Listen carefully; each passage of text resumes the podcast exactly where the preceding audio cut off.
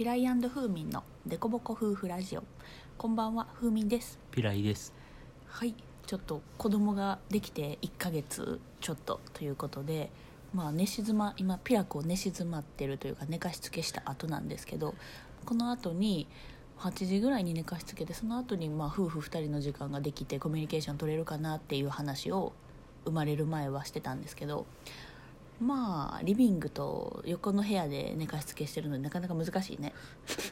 電気暗くしないと寝えへんし、うんうん。で暗くしたら自分たちが眠くなってくるし、うんで大きい声で喋ったら、うん。その声でピクってもろ反射起きて、そう。目覚めてうん。泣き出すから、うんうん。結構小さい声で喋れなあかんよねこう。そうやんね。なんか生まれる前はさてっきり夫婦2人だけの時間が、まあ、余裕でできるやんとか言って8時とか7時台に寝かしつけたら、まあ、11時ぐらいまで3時間あるし、まあ、仕事の話とか振り返りとか、まあ、今後どうやってキャリアやっていくかみたいな話は余裕でできるやろうって言ってたんやけどどうもちょっと違う部屋で寝れるぐらいにならないと難しいね。うん。うんうんうんまあでもこの暗い部屋で、うん。このトーンでうん。ラジオトーク撮れてるのは、うん。だいぶ前進やと思うけどね。そうやね。どっちかがこう眠すぎて寝落ちするっていう事態に陥ってたもんね今までね、うんうん。今日も私あの夜整骨院ピライにピラクを任せてピライにピラクを任せて。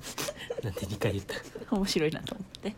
行ってきたんですけどあのだから1時間ぐらいね前に7時半予約で8時半ぐらいまで行ってきたんですけど帰ってきてパッて見たらめっちゃ電灯が暗くなっててピライがピラクの横で寝てるという事態。起こされました。あれラジオトーク帰ってきたら撮ろう言うてたのにみたいなね。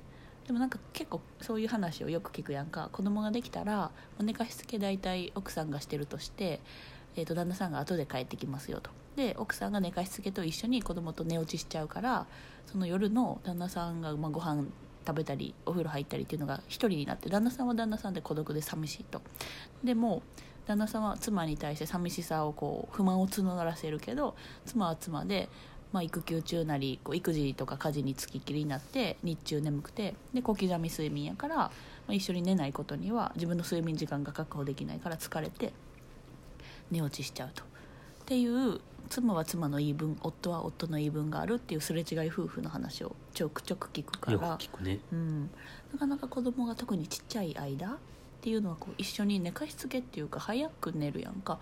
でも日本の会社的にこう夫が結構10時とか11時とかに帰ってくるパターンも多いからそうなると子供とも顔を合わせず妻とも顔を合わせず一人独身と一緒やんってなって結局飲みに行って帰ったりするっていうなんか負の連鎖になる気がするよね。で余計家庭に寄りつかなくなるっていうパターンも、まあ、ちょっと古典的な会社に勤めてる人が多いのかもしれないけどね、まあうん、サービス業とか、まあ、整骨院とかこう定時が遅いお仕事の方は必然的にそうなるよね。営業職の人とかね、うん。まあ、6時7時とかに帰れる仕事の人ってなかなかね少ないのかな。あんまりいないからね。そうなってしまうよね。こう子供が生まれるとね。だから夫婦2人暮らしの間は別にそれでもなんとかおのおのの時間確保できるし、まあ、そこまで不満も多くなくやっていけたのかもしれないけどっていうところやね、うんうんうん、どう思います？この日本のアンバランス家族というか、そうやね、アンバランスじゃないか、入れ違いすれ違い。産業医してる点から言うと、うんうん。あの働き方改革でうん。かなり早く帰らされてる人は多いなとああ思う、はいはいはい。だからなんか一概に、うんうん。うんとなんかこう夜遅い、旦那さんが夜遅くてすれ違いが多いっていうのは、うんうんだいぶ減るんじゃないかなとは思うよね。今は過渡期やけど、うん。過この渡期やから。2020年の4月からは中小企業にまでうん。うん罰則付きうん。のこのなんていうか規制が強まるからあー月何十時間以下とかってこと？そうそうそうそうそうそう。うんうそうか。え今まではちょっと緩かったけど、うん。順次大企業だけ適用やったけどそだからみんなこうルール的にあれやね、うんうん。こう10時になるとパソコンも、えー、と電気も消えて、うん。もう再起動できなくなるとか、でログインしたらこうロゴロゴが残っててっていう証拠があるから、うん。うんみんなこう早めに帰らないやばいみたいなね。でもなんかこうなかなか業務量が減らんのに時間だけ減らされてっていう不満もあったりとか。ね。うんうんうん。難しいよね。でも実際業務時間減らさないと業務の効率化を目指そうとしないから、うんうんうん結構いらん仕事までやろうとして、うんうん。あのるっていうのはこう時間減らしたいっていう側の言い分やし、でも逆にこう、なんていうかその自分の勉強と仕事の境目がない仕事も結構多いやん専門職とかね。そうそう、んん。そういう人たちってうん。別にお金はいらんから残って勉強したいっていう人たちもいるけど、うんうんうん。そういう人たちは逆に残って勉強できないっていううん。弊害が起きてるのも事実で、ジレンマやね。うん、こうどっちが正しいのかって言われたらもうんううん。なんかどっちも正しいし、あれでも専門職って裁量労働制が適用されるかどうかっていう話じゃなかったっけ？あ結構なってるけど、うん。でもほとんどうんほとんどというか結構専門職だらけやん言うたら。ああ仕事ってね、うんうんうん。まあ、営業も言うたら専門職やしね。そうやね、うんうん。だからこうスキルアップとして残りたいって、うんうんうん。なんかどの業種でもうん。言えることやから、とかまあ成績とかも求められてそれが給料に反映される仕事とかもあるもんね、うんうんうん。やったら時間外のなんか営業とかね相手に合わせた時間を取るとかってなる人もいるもんね。だからそこが一概にねこう、うんうん。むずあの制限できひんなとは思うけど、でもうんうんまあまあ法律がねこう、うん。決まってしまってるうん。ゆえ、うんちょっと仕方ないのかなとは思うよね。うんうん。まあそれで過労死も出てるしな、うん。うんうん、でもやっぱり？ん？なんか言いそうじゃなかった？あでもそのそもそものそのねその時間労働制というか、うん。時間に対してお金を発生させるっていうのがそもそもの仕組みがほとんどやねこう残業何時間したらいくら払うみたいな、うんうん。あそうやね。ここの発想ってなんかなんとかうん。工場労働者みたいな、うんうんなんていうか工場で何時間勤務したらこう、うん。でいくら払いますよっていう感じやから,、うん。なんか第二次産業とか、うん。なんかそういうこうなんていうかやればやるほどこうなんていうか右肩上がりというか、うん。比例してうん。1時間数的にしか増えないうん。仕事の、うん。仕事効率やと思うけど、今ってなんかこう IT とかうん。サービス業ってこうなんていうかうんうん2時間数的にこほう業績が増えたりするからうん。こうなんか頑張れば頑張った分だけそのまま比例するわけじゃなくてうんなんかこううまいことなんかきっかけがあればバンと結果が出たりはいはい。なんか長時間頑張ろうがあんまり結果が出なかったり。うんうん結構いろいろやから、うんうん。なんか時間では測れない時代になってきてるかなとは思うよどね。結果が全てじゃないけど、うん。まあ、そういうやり方を試行錯誤しながらトライアンドエラーで失敗すると成績は伸びないけどその試行錯誤の間でこう結果が出るからそれがもう2時間数的にギュイーンってなるかもしれないってことだよね。うんうんうん。逆に伸びないかもしれないっていううんね、全くね、ほんまやね。ってなるとなんかこう基本給とか時間給で給料を査定するのではなくて、うん。まあ、結果というかちょっと外資系っぽくする方向になっていくかもしれないね。うん。仕事のなんか内容的にそうなってきてるような気がするよね、あーなるほどね、そうなるとまあ企業もこう過渡期でちょっとそういうのを変えていくっていう方針にこう転換する企業もいるんやろうね、なるほどね。どちらが良し悪しとか向き不向きとかもあるやろうけどね。まあ日本企業的にこう慣れてる人は年次で毎年こう基本給が上げてほしいとか。でそれでこう定年まで右肩上がりでいくっていうイメージで入社した人もいるやろうからそういう人たちからしたらすごい不満はね続出するんかなっていうのはあるよね。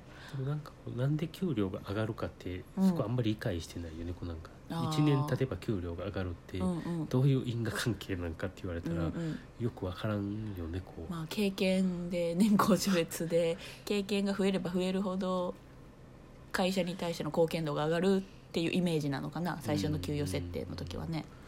なんか長くいてくれれば助かるっていうのはなんかこう辞められたら困るっていう経営者がいればうんそれは確かそうやね。にそうやけれど、なんか今はなんかそんな感じではないというか、なんかずーっとこういる社員の方が意外とうん。お荷物やったりとか。物やったりする人もいるし、うんなんかそこはたただの年齢？うんうん。年数では決めれないよね、そうやね。なんかそこもこう全員30年選手っていう企業よりは、新人とか5年目10年目で結構バランスよく分散してるチームとかの方が結構流動的にね風通しが良かったりもするし、で新しい刺激もあれば、うん。古い知識があるとか経験が熟成されてる人の方があの柔軟な対応ができるとかっていうのもあるから、なかなかそうやね。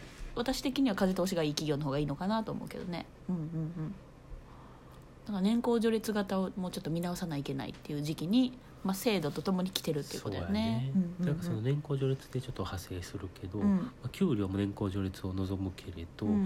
なんかこう声の通りやすさもみんな年功序列に縛られてるような気がするよね、こうあー。なんか上の人には逆らってはいけないとか、うん。うん上の役職の人から言われたら絶対しなければいけないっていう、うん。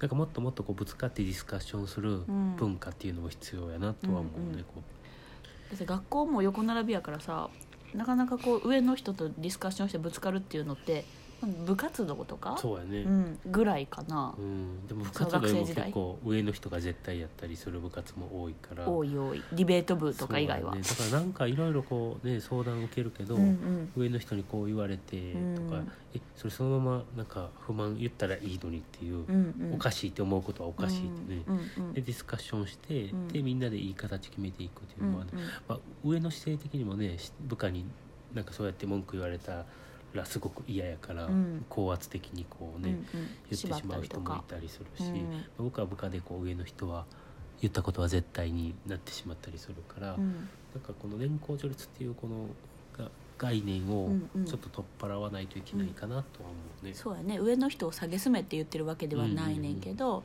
まあ、年齢の高い低い関係なく、うん。まあ、一人一人の意見としてね、まあ、その意見的には尊重してディスカッションして違う方らまあぶつかれて喧嘩するじゃなくて、まあ、話し合ってこう折衷案とかをこう脅しどころを決めていけばいいんじゃないかっていうところやね。そうなるためにはどうしたらいいんやろうね。うんなんかやっぱりそういう文化に入るしかないよねこう。入る？意識的に。交わるというか、うんうんうん。なんか自分から意識的に変えるのって結構難しいから、うん。上下関係なくディスカッションしてる、うんうん。この空気感を一緒に味わうと、うんうん。ああ言ってもいいやみたいな感じになって、うんうんどんどんどんどんできていくような気がするから、うんうん体験するしかないような気がする。だからまあピライがその文化を広めていきたいんやったらピライが属するコミュニティでその年齢が上やったり役職が上の人に違う意見を別に喧嘩ふっかけるじゃなくて、まあ、柔らかくなのかストレートになのか変化球になのか、投げかけてみるとそれを見た周りの人が言っていいんやっていうふうになるから、まあ、その辺を我々ちょっと意識してこれから関わっていきたいなと思います。はい、はい、では今日は何の話からやったか覚えてないですが年功序列に縛られるなという話でした。ありがとうございました。